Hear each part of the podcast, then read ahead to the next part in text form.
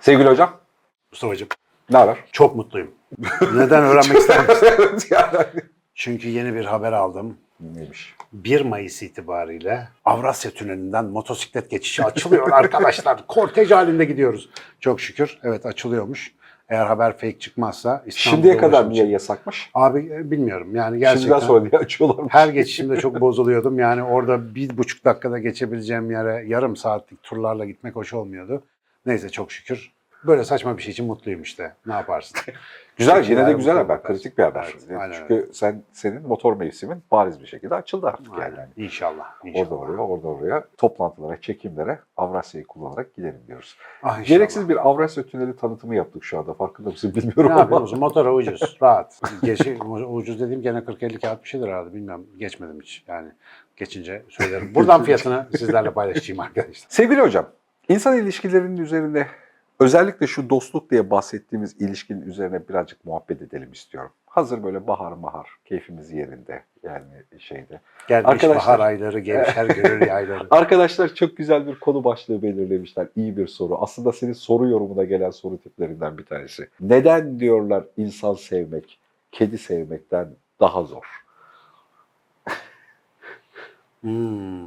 Hani böyle sorunun kendisi çok aforizmalı falan ya yani hani bir, bir göndermesi var. Harbiden düşününce bir, bir böyle ayıyorsun yani. İnsanlarla alakalı hep bir böyle defansif ya da sevmeyi istesek bile, genel yatkınlığımız olsa bile bir sıkıntılı eylem. Ama yani her gördüğümüz kediyi en pis sokaktaki kedi bile olsa hoşumuza gidiyor ya da seviyoruz ya da sempatik oluyoruz. Politik olarak doğrucu olarak konuşmanın zor olduğu bir konu olduğunu fark ettim şu anda sen başta söyleyince. Bakalım toparlamaya çalışırız işte. Çünkü burada her söylediğimiz yakın çevremizde bizi de bağlıyor. olacak. Bağlıyor ayrı şekilde. Buradan çıktıktan sonra gerçek hayat var çünkü yani. Ya bir şey de fark ettiğim mesela bu konu üzerine burada dostluk, ilişkiler vesaireyi azıcık bu bu soru çerçevesinde birazcık çekiştirelim, analizleyelim. Mesela fark ettiğim şeylerden bir tanesi gerçekten 35'inden sonrasında kalıcı, sağlıklı ve uzun soluklu dostluk ilişkisi kurmak zor. Mümkün değil değil. Yani çözümlenebiliyor ama yine de hani yönetmek ve inşa etmesi daha uzun süren, daha kalıcı güven ilişkilerinin oturması falan gereken bir şey. Ben orada şeye aymıştım. 20'li yaşlardayken birbirine boş boş zaman verebilme. Her ilişki bir inşa etme süreci ya. O inşa etme için birbirine vakit ayırabilme 20'li yaşlarda daha müsait. Aval aval uzun uzun yürüyorsun. Saçma sapan bir şey yapıyorsun. Yeni Kral Sami orada oturuyor şimdi. Aklım o günlere gitti. Evet, evet. 18-20'li yaşlar. Hep, hepimizin hepimizin hayatında e, aynen öyle ilişkiler var ve o uzun süreli vakit veriyor olma uzun süreli de tanıma opsiyonu sağlıyor karşı tarafın. Her şeyi yeniden keşfettiğim bir dönem, yeni keşfettiğim bir dönem. O yeni keşfetmeyi birlikte keşfedince tadından yenmiyor biriyle beraber. Orada doğası gereği bir dostluk duygusu oluşuyor. Sonra kültürel olarak eş kalamasan bile, eş kalırsan ne hala, kalamasan bile oradaki oluşmuş ana atılmış çıpa hep duygusal olarak devam ediyor zihninde. Ama aynısını 40'ında yapamıyorsun. Çünkü kimse kimseye o kadar uzun ve kayıtsız zaman veremiyor. Ben yapıyorum. Yapabiliyor musun? E senle kaç yaşında tanıştık? Doğru söylüyor e, şeyde. Ama biz Ve de şu anda bunun sırrını sen söyledin. Yani o yeni şeyler öğrenme, hayatındaki değişiklik yapma dönemleri çok anahtar.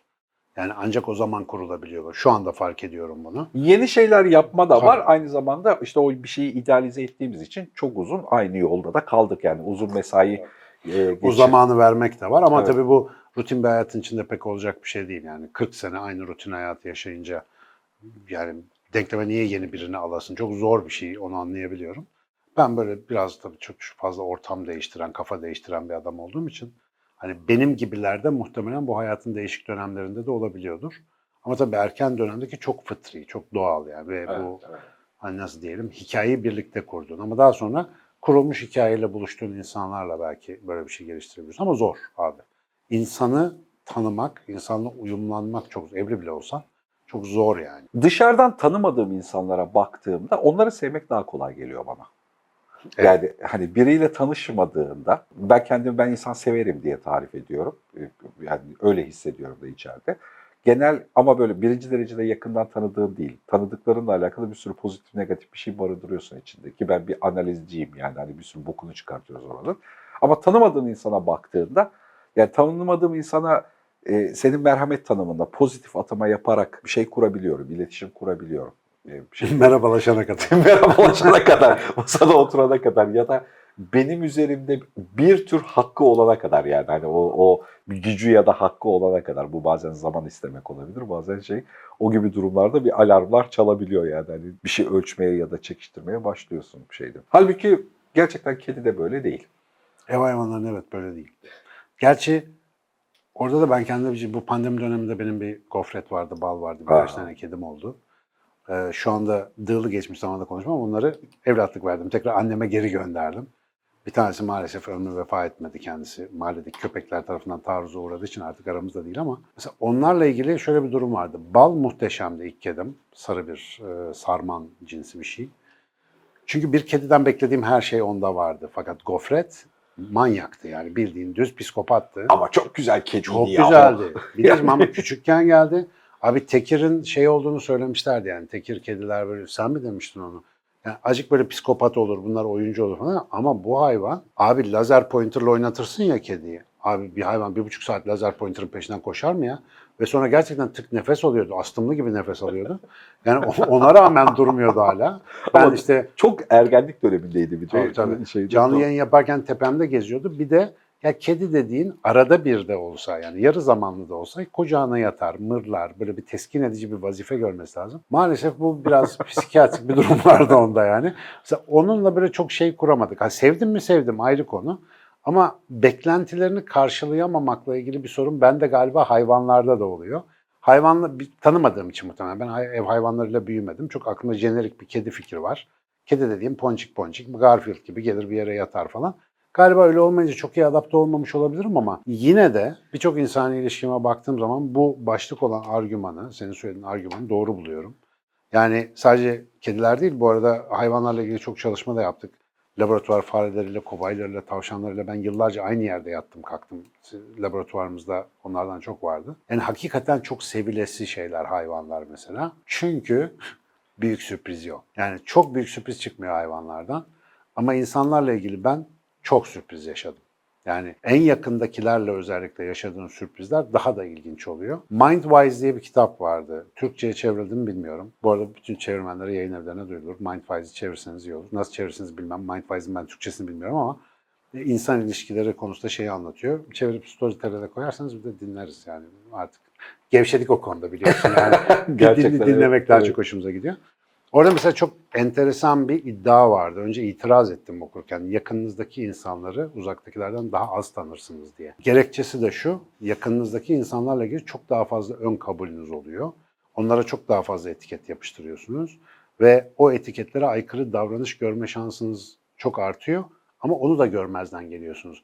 Bu yapıyor ama bu geçici bir şey. Bu yapıyor ama delirdi. Bu yapıyor ama aslında öyle değil falan gibi ekstra etiketlerle onu bildiğiniz tarafa çekmeye Ben çalışıyorsunuz. ona akrabalık ilişkisi diyorum. Yani Evet. ya- yakın çevrende birileriyle bir süre sonra hani şey duygusu oluşuyor ya kafadan yani hani. Bu biraz kendi özgüvenimizden de kaynaklanıyor. Bu benim çok sevmem. Bu yapamaz lan falan. Hani öyle bir şey Bizim oluşuyor. evin danası diye bir şey var Evet, abi. Bizim, evet, evet. Yani öyle derler. Bizim oğlan mı kazanmış o Evet. sınavı falan. Hani öyle bir durum oluşuyor. Lan bizim Hiçbir oğlan eks- mal. Ekstra bir başarı, iyilik beklemezsin Evet. ondan falan. Şimdi normaldir o.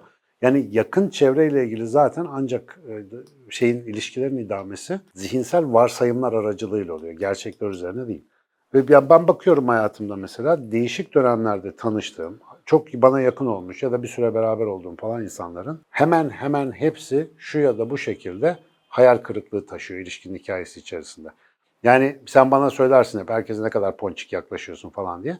Ve genel politikamdır yani bir insan bana bir yamuk yapmadıktan sonra benim için iyidir yani. Hep öyle başlarız. Ama belki de işte bu bahsettiğim şey fazla ponçiklik etiketi de iyi bir şey değil. Sonra her ortaya çıkan normal insani marazlar bu bunu nasıl yapara geliyor ama bakıyorsun sen de yapıyorsun aynısını.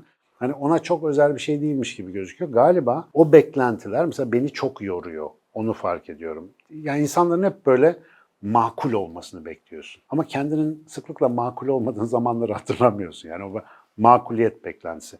Bir de şey var. Hani bu da senin söylediğinde aklıma gelen bir şey. Zamanla değişen fazlarla yaşıyoruz ya. Bir yükseğiz, alçağız bir şeyiz böyle bir değişiyor ya durumumuz. O durumla senkronize olmayan hallerde insanlara katlanmak çok zor. Sen yükseksen bir, biri düşükse iletişemiyorsun. Tam tersi ise gene problem var. İkiniz aynıysanız ne yapıyor burada? Ben tek başıma kalacağım falan oluyorsun. Hani öyle bir faz uyumsuzluğu da çok ciddi bir problem gibi.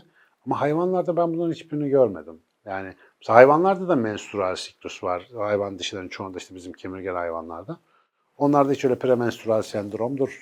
Bugün ben deneye katılmayacağım falan. Hallerim var, sıcaklar geliyor falan. Öyle bir şey hiç görmüyoruz onlarda mesela. Aristokrasi yani belirgin bir şekilde biraz gizlere sahip olma ve belli bir mesafede tutma galiba işe yarıyor olabilir. Mesela Bülent Evet. bunu çok iyi becerenlerden bir tanesi. Yani 25 yıllık rutinimiz vardır. Her hafta bir kez, belki iki kez e, görüşürüz. Ama mesela hayatındaki bir sürü şeyi bilmem. Benim hayatımdaki bir sürü şeyi söylemeye de fırsat olmaz. Çoğunlukla başka bir şey için masaya oturulur. Mesela içinde kırılım yok. Yani e, şeyde. Bu bak rafine bir ilişki biçimi. Evet yani ama işte o arist gereksiz bir aristokrasi biz ona alışkın değiliz ya biz sonuna kadar bileceğiz yani hani, hani arkada- Güvende hissetmek istiyorsun. Evet. Yani. Mesela Güvensiz. ya da sonuna kişilere- kadar anlatacağız yani hani tüm iç kırılımlarımızı, duygularımızı, bilmem nelerimizi falan. Ve hala yani bak 25 senelik diyalog var. Ben Bülent'in kaç kardeş olduğunu 2 sene önce falan öğrendim. Yani hani o, o seviyede bir şey kurmuyorsun ya da ilişki kurmuyorsun. İşte belli bir ilişki düzeyi içerisinde sürdürülebilir bir şey aslında. Ama biz orada niye kalamıyoruz? Belki onu sormak lazım. Her şeyini bilmeden kendimizi güvende hissetmiyoruz. Demek ki güvende hissetme ihtiyacı, ilişki kurma ihtiyacından daha fazla. Bir şey paylaşmaktan ziyade sırtımızı dayayacak. Hani arkamızı döndüğümüzde şüphe etmeyeceğimiz birilerinin etrafında olmasını önemsiyoruz. Bu da bizi güvensiz bir topluluk yapıyor. Ki araştırmalarda onu gösteriyor zaten netice itibariyle. Evet. Bu başlık mesela ilginç bir şekilde 10 10-15 sene önce Ankara'da yaşarken daha evvel burada da muhabbette bir kere bahsettik. Bizim çay yoluna bir tabela koymuşlardı. Hayvan sevgisi insan saygısına engel değildir diye. Yani hayvan severlerin bu biraz etrafı agite eden, köpeğim var siz ölün falan tarzı bir yaklaşım oluyor ya böyle enteresan. Onu protesto etmek için yazılmıştı. Ben, ben o dönem şeye böyle evcil hayvan besleyen, onu gezdiren insanlara biraz baktım. Çoğu normaldi yani normal insanlar. Sabah muhabbet ediyoruz. Bazı bayağı kızgınlar yani mesela normal insanlarla görüşmek istemiyorlar. Ve hatta işte bir bir tip yalnızlık tercihi olarak o hayvanı bir işte hayat arkadaşı edinmiş ve diğer insanlara karşı hani bir bahane olarak dahi kullanan insanlarla da çok karşılaştım. Yani bu tabii o zaman düşündüğüm bir şey vardı. Kim bilir ne yaşadılar ki? Yani etraftan eş dost, akraba, çoluk çocuktan. En son artık bir hayvanın o lekesiz sadakatinde buluyorlar belki de yoldaşlığı. Bu aslında kötü bir şey. Yani hazin bir hikaye sonu. Yani inşallah son değildir. Ee, İnşallah kararını değiştirmişlerdir. Bu arada sonra. rol modelinin başlangıcı da Panter Emel ama. ya Yani evet, hatırlıyor işte musun? o dönem yani işte o- bu hikayeler öyle oluşuyor ya. Yani o sosyal örüntünün ana ana hikayesi, kamuoyuna mal olmuş ana hikayesi Panter Emel diye bir karakterden çıkıyor. Ve kadının çok korkan, yüksek kaygılı, bu yüzden de çok agresif, dışa dönük falan olduğu belli. Ve o Yani- model bir, bir modeller silsilesi Mesela yaratıyor. oradan şimdi geldiğimiz bugün geçenlerde Twitter'da rastladım. Belediye sokak köpeklerini toplamış. Onlar da birbirini parçalıyorlarmış. Gerçekten böyle Amazon Prime'daki Boys ya da Netflix'teki e, Walking Dead'i aratmayan kanlı fışkılı görüntüler var falan. Şimdi biri yazmış ki işte belediyenin hayvan, sokak hayvanları ilgili politikası bu birbirine kırdırıyor. Vahşi bunlar. Öbürü demiş ki birbirini böyle parçalayan sokakta insana ne yapmaz? Bunların hepsi itlaf edilsin. Şimdi ora bura arasında böyle manyaklar gibi konuşup duruyoruz. Hiçbir ara çözüm falan da düşünemiyoruz durum ama o kadar karmaşık bir sorun ki mesela hayvanlarla ilişkilerimiz. Kedi, köpek falan gibi canlılar hatta inek, e, bu haliyle domuz, deve bu tip canlılar tabiatta var olan canlılar değil. Bizim ürettiğimiz canlılar kendi amaçlarımız için. Ve bize muhtaçlar bir nevi yaşamak açısından. Onların yaşam alanlarını biz sağlıyoruz. E bu kedi köpeğin de mesela başıboş kedi köpeğin sokakta bu kadar çok olmasının sebebi özellikle köpeklerin e, ve tehdit oluşturmasının sebebi bakacağım diye alıp insanların bakamayıp bunları salması. Yani bir nevi bir oyuncak gibi kullanması. Onu bir can olarak görmemesi. Bir kere başlık olarak senin önerdiğin meseleyle ilgili galiba temel konu şu. Harcanabilir görüyoruz ya biz bu hayvanları. Hayvan severler dahi çoğu maalesef. Muhtemelen onlar hayvan sever değil de hayvan sever olduğunu zannedenler. E, mesela çocuğuna hediye olarak bir köpek almak, bir de bunu parayla almak gibi bir hikaye var. E ondan sonra bakıyorsun çok et yiyor, çok bilmem ne yapıyor. Masraflı hayvan ya da işte apartman Günde iki defa çıkaracaksın, tuvaleti Evet. var, altını temizleyeceksin. Müştemilatı çok. düzgün hazırlıklı olmadığı için eğitemiyorsun evde e, sağlıksız bir konuma geliyor. Şimdi o dışarı salınan hayvanın şu anda yarattığı bir sorun varsa eğer ki var. Ben de kaç kere motosikletler için bu arada ciddi tehlike abi. Yani Evet, köpekler bir şekilde öyle, seviyoruz öyle, yani. öyle. Haldır küldür.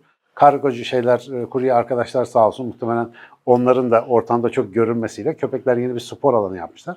Şimdi böyle bir sorun var ama bu sorunun kaynağını, sebebini, çözümünü tartışabilir durumda değiliz. Çünkü insanlar hayvan sevdiği kadar insan sevmiyor. İnsanların birbiriyle konuşabilme yeteneği bu yüzden yok. Ya da hayvan nefreti, işte o korkusu diyelim ya da nefret demeyelim ona. Karşıdaki insanı dinleyebilecek durumdan onu uzak tutuyor. Mesela şu anda yaşadığımız sorunda böyle bir şey. Halbuki bilmem ben mi yanılıyorum ama binlerce çözümü olabilir abi bu işin. Yani köpek bakım çiftlikleri var. İnsanların oradan sahiplendirilmesi bilmem ne gibi imkanlar şu anda var zaten. Hatta diyoruz insanlara satın almayın gidin barınaktan işte sahiplenin falan filan diye. Bunların mesela güzel güzel anlatılması falan filan varken bu iş hayvan seven, insan seven savaşına çok rahat dönüştürülüyor. Ve galiba bunun arkasında bu sorunun büyük bir payı var ya. Yani şu anda yeni yeni fark ediyorum mesela üzerine düşündükçe. Hayvanla ilgili e, hayvan ve insan ilişkilerinin birbiriyle ilişkisine baktığımızda yani e, kıyasladığımızda hayvana olan beklentiyle insana olan beklentinin çok büyük tezatları var abi. Biz insanla ilgili çok fazla beklentiye sahibiz. Yani bir şey yaparken romantik ilişkide olsun, normal arkadaşlık, dostluk ilişkisi de olsun. Onlardan asgari beklentimiz nadiren karşılanıyor. Nadiren. Karşıdaki insanın öyle bir sorumluluğu yok ki yani. Sana niye istediğini versin. Ama hayvanın repertuarı belli. Bir kediden ters parande atıp bilmem burnunda bir şey taşımasını istemiyoruz. Yani ondan beklentimiz az. Muhtemelen herhalde o yüzden sevmek daha kolay. Dostluk tanımını ya da kavramını evrimsel olarak ne hocam sence? Yani Bizim- or- orada bir işlevi olmalı ki biz yani tüm sosyal örüntülerimizin içerisinde dostluk diye bir kalıp kullanıyoruz. Mesela Tüm diğer canlılarda bu kadar yoğun bir e, akrabalık bağı dışında bağlanma çok fazla görmüyorsun. Çünkü bizi birleştiren şey belli bir amaç, hikaye, bir işte yol oluyor genellikle. Bunun olmasının sebebi de insan işte bedenen çok zayıf olduğu için tek başına e, hayatta kalabilir bir canlı Örgütlenmenin bir ucu mu? yanına adam arıyor ve onun araçları var. Mesela araçlardan biri kankalık, arkadaşlık, dostluk, işte bilmem ne birlikte bir şeye üye olma, bir klanın içerisinde olma falan filan gibi sosyal halkalarda biz bir araya geliyoruz. Bir de Yani bu ergenlik döneminde birlikte avlanacağız, ekip oluşturuyoruz dürtüsünün yansıması bir de değil mi? o ekibin mesela daha kalabalık insan, 100 kişilik bir insan grubu düşün mesela işte eski dönem, klan gibi bir şey. Onun içerisinde alt gruplar oluşması lazım. Birbiriyle uyumlu davranabilen ve birbirine sinerjistik güç katabilen ekiplerin oluşturulması lazım. Bu da mesela bugün işte metalci gençler bir araya toplanıyor. Bilmem rapçi gençler bir araya toplanıyor. Saf Aynı kafa. bir araya Tabii. Ha. Yani belli odak noktalarda bir araya gelip orada bir ortak hikaye oluşturabilme ihtiyacı hala var. Aslında bu arkadaşlık, dostluk hikayeleri işte geçici ittifaklar gibi düşünülebilir. Ama tabii ya bugünkü işlevi hayatta kalmak değil artık. Bugünkü işlevi işte sosyal olarak kendini gerçekleştirebilmek, kendine uyumlu bir ortam inşa edebilmek ve o ortam içerisinde kendini ifade edebilmek, yaşayabilmek neyse. Ama bunun geldiği yer sonuçta bizim bu bütün oksitosin falan diye anlattığımız işte Şimdi onu soracaktım tam. Yani dostluk tarafında da hormon var mı? olmaz mı abi?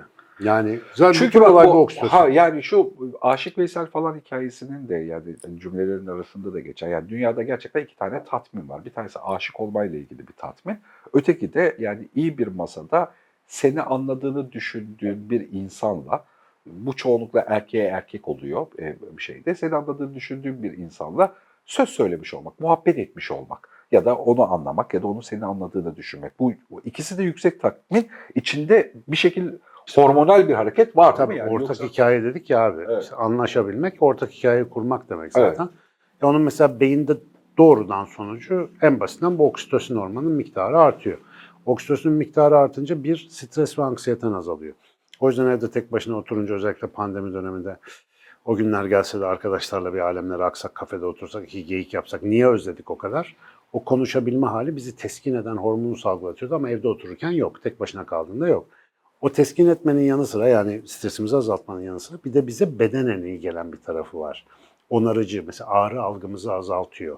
Bedenimizde bir sorun varsa mesela onu hem dipten iyileştiriyor yani toparlayıcı bir etki yapıyor. Hem de ona karşı verdiğimiz o zihinsel rahatsızlık reaksiyonunu azaltıyor. Yani bizim sıkıntımızı azaltıyor.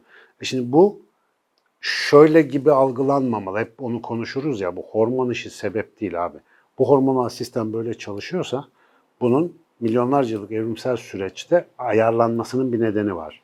Biz böyle bir birliktelikle hayatta kalacağımız daha garanti olduğu için, e, kendimizi güvence altına aldığımız için ona hormonlar bize ödül vererek yanıt veriyorlar. Yani evet güzel bir şey yapıyorsun şu anda. Evet evet bunlar iyi anlaşabiliyoruz.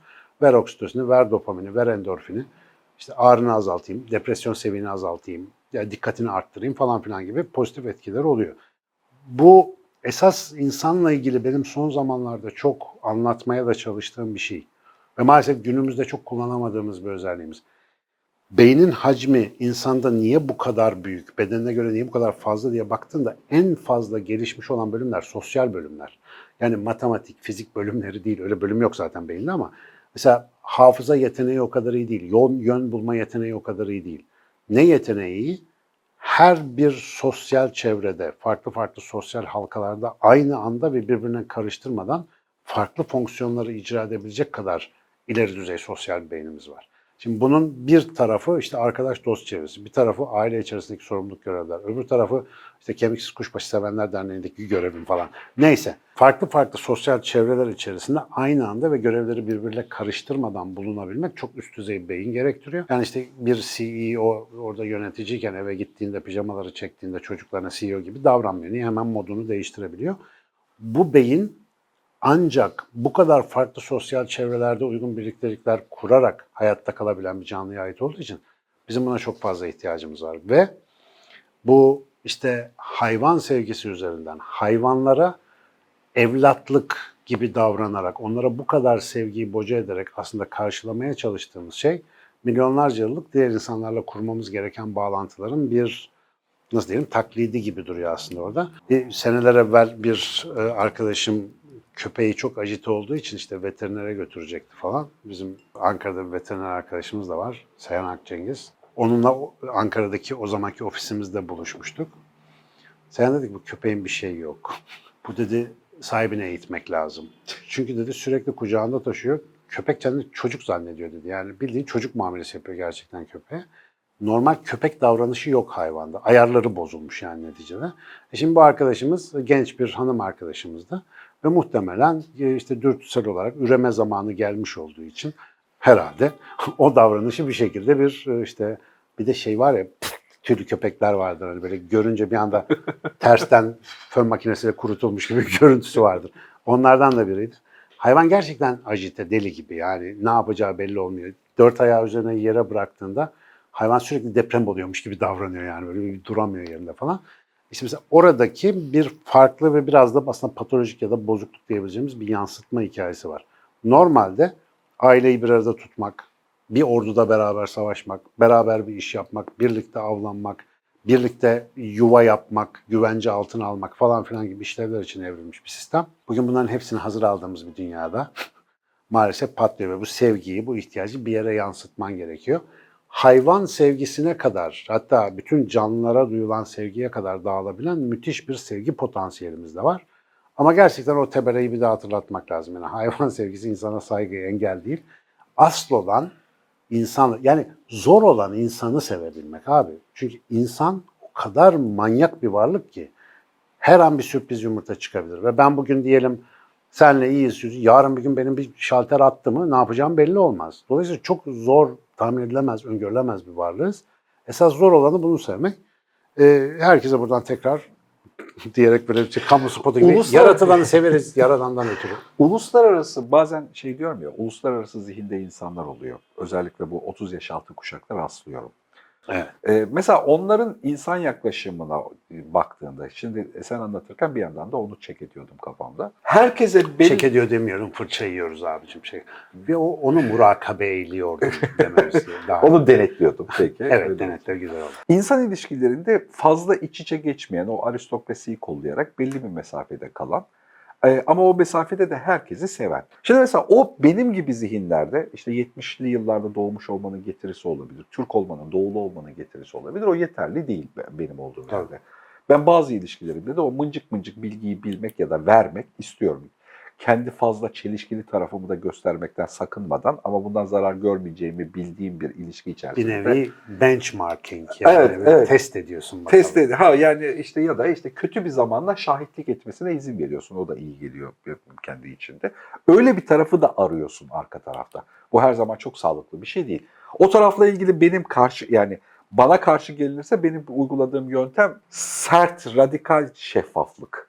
Mesela yani hani bu konuda işte karşı tarafı psikolojik anlamda yöneten, rahatlatan değil de en sert gerçeklikle hani tek seferde karşılaşmayı sağlamak. Çünkü biri bana yaptığında bana çok iyi geliyor. Yani biri beni bir, salladığında, silkelediğinde hani ki en yakınımdaki insanların büyük bir yaşamsal işlevi hep de öyle seçmişim yani hani doğru yerde en kritik cümleyle götüne başına oynatma yalan söylüyor diyebilen adamlar yani yalan Ama hayvanla bunu yapamıyorsun. yapamıyorsun. gibi gözükse de. Bu arada hayvanları biraz fazla gömdüm gibi oldu biraz önce. Şimdi fark ettim. Bizim mesela rahmetli bir patimiz vardı. Bayağı 80 küsur yaşına vefat etti. Kedi yaşına göre yani. O 17 yaşında mıydı neydi öyle bir şeydi. Kimin derdi varsa gidip kucağına alıyor. Bunu çok hayvan sahipleri çok biliyorlar. E, terapi hayvanları mesela otistik ya da başka tür böyle nöro gelişimsel sorunları olanları kalabalığın içinde bulup gidip yanına oturuyor. Hayvanlar senin aslında duygusal durumunu hissediyorlar. Bir de onlarda bir avantaj var. Beynin üst tarafı çok iyi gelişmediği için, fazla gelişmediği için bizdeki gibi. Çok iyi, çok yanlış bir terim oldu özür dilerim. Faz, gereksiz gelişmediği için bizimki gereksiz gelişmiş. Onların duygusal sistem çok daha vitsinde ve çok daha güzel empatik ilişki kurabiliyorlar. Kedilerde, köpeklerde bu çok iyi var bildiğim kadarıyla. Ve o dert paylaşımını bazen bir insandan çok daha iyi o hayvanlarla yapabiliyorsun. Benim gofret gibi rahmetli olmadıktan sonra yani normal ş- şartlarda bir hayvan gerçekten senin derdini anlıyor. Gerçekten sana fiziksel olarak uyum sağlıyor ve gerçekten ısrarlı olarak uzun süre hastaysa o da seninle beraber hasta oluyor. Yani depresyon, anksiyete bozukluğu, fobi hayvanlara geçiyor. Biz bunu biliyoruz. Bir tek onların görüldüğü hayvanlar, evde bizimle yaşayan hayvanlar. Tabiatta yok o rahatsızlıklar. Öyle bir duygusal etkileşim tarafı olduğunda es geçmeyelim. Sonra Panter Emel'den bayrağı devralmış arkadaşlarla açık beyin kanalı papaz olmasın. Yoksa hayvanları seviyoruz. Onlarsız olmaz. Zaten kedileri, köpekleri biz niye yaptık abi? Yani işin sonunda öyle ya da böyle evet kedileri sevmek insanları sevmekten daha kolaydır ve bu normal dile bağladık. Abi vallahi normal. ya insan da acık insan olsun. Yok öyle demek de. bence bence güzel son, güzel son. Ben sana E, tabii. Yani şimdi beklen ya birinden beklentiye girdiğimiz zaman bence yani ben kendime naçizane yapmaya çalışıyorum. Ben benim kendimden böyle beklentim olduğunda ben bunu yapabiliyorum dedim. Rahatlayacağız ve insanı da belki daha rahat ve koşulsuz sevebileceğiz diye düşünüyorum. Ama zor konuymuş abi. Evet yani bir de ben de kendimi öyle yakaladım. Acık hazırlıksız olduğumuzda bir konuymuş. Tabii tabii. Ama yani bir taraftan da dedim ya evde yol köprü olarak geri dönmesin. Yani eş dost şimdi herkes bunları bir de biz ekran karşısında konuşuyoruz. Yani gerçekten insanı sevmek daha zor. Ama sevgi neydi? Sevde emekti. Tamam. Selvi ben mevzudan... Selvi boylu bağlayan. biliyorum biliyorum anladım. Ben şimdi bu konuda sponsorumuza geçmek istiyorum. Konuyu düzgün ve sağlıklı bir yerde içinde bağlayamadık. En azından dıştan Niye ben bağladım? Ben orada dedim storytel dedim vallahi dedim. Ben, abi sürekli bizim kanalda bağlarız abi diye program var biliyorsun. Biz bağlarız. Sponsora da bağlarız. Ya e, kendime birkaç hafta öncesinde ya bu Hakan Günday niye bu kadar az insan tarafından biliniyor falan diye bıdranıyordum. Netflix'te şey dizisi yeni. Evet, bana da bunun eziyetini çok yapıyorsun. Hakan Günday oku oku. Oku. Ya tuhaf çünkü Hakan Günday. Değişik. Yani son dahasını okudum işte Storytel'de. e, dinledim. Çok sert bu arada yani. Hani yani dili, tavrı falan bir göçmen hikayesi anlatıyor ama yani hani kişinin kendi içerisinde yani şey gibi yani ruhsal, du- duygusal anlamda yarıp girip yarıp girip falan kendini tuhaf tuhaf şeyleri denklerken yakalıyorsun falan. Entelektüel anlamda çok iyi donanım elde etmiş ergen gibi. Hani hani niye beni doğurdunuz ulan diye soruyor ama ama bu soruyu düzgün soruyor ödevini yapmış arka tarafta falan yani değişik bir kafayla soruyor. Gerçekten etkilendim bu arada. O kitabı bitirdiğimde şeyi söyledim. Yani niye Hakan Günday yani bir sürü yazar Murat Anmungan'ı biliyoruz işte Orhan Pamuk'u biliyoruz. Hakan Günday niye bu kadar hani belirgin bir şekilde gündemimizin edebiyatçılar arasında Benim yer- kızım çok seviyor. Çılgın gibi takipçisi. Evet yani Her her yazdığında. Malafa diye bir kitabı vardır. Yani sihirbazlık gösterisi gibi bir kitap bu arada. Yani çok iyi çalışılmış kitaplardan bir tanesi. O da var Storytel'in içerisinde.